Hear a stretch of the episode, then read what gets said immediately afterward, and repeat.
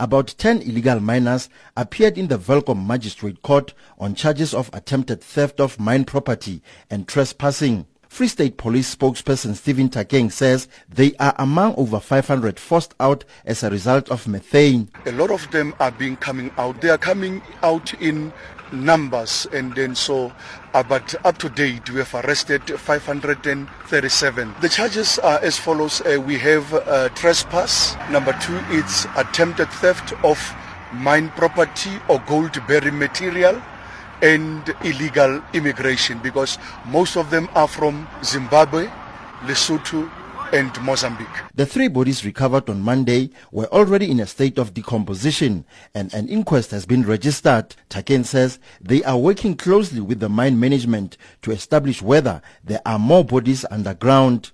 We are not sure whether uh, there were additional bodies down there, but we are waiting for now. But as a result of the situation happening here, so that's how we suspect.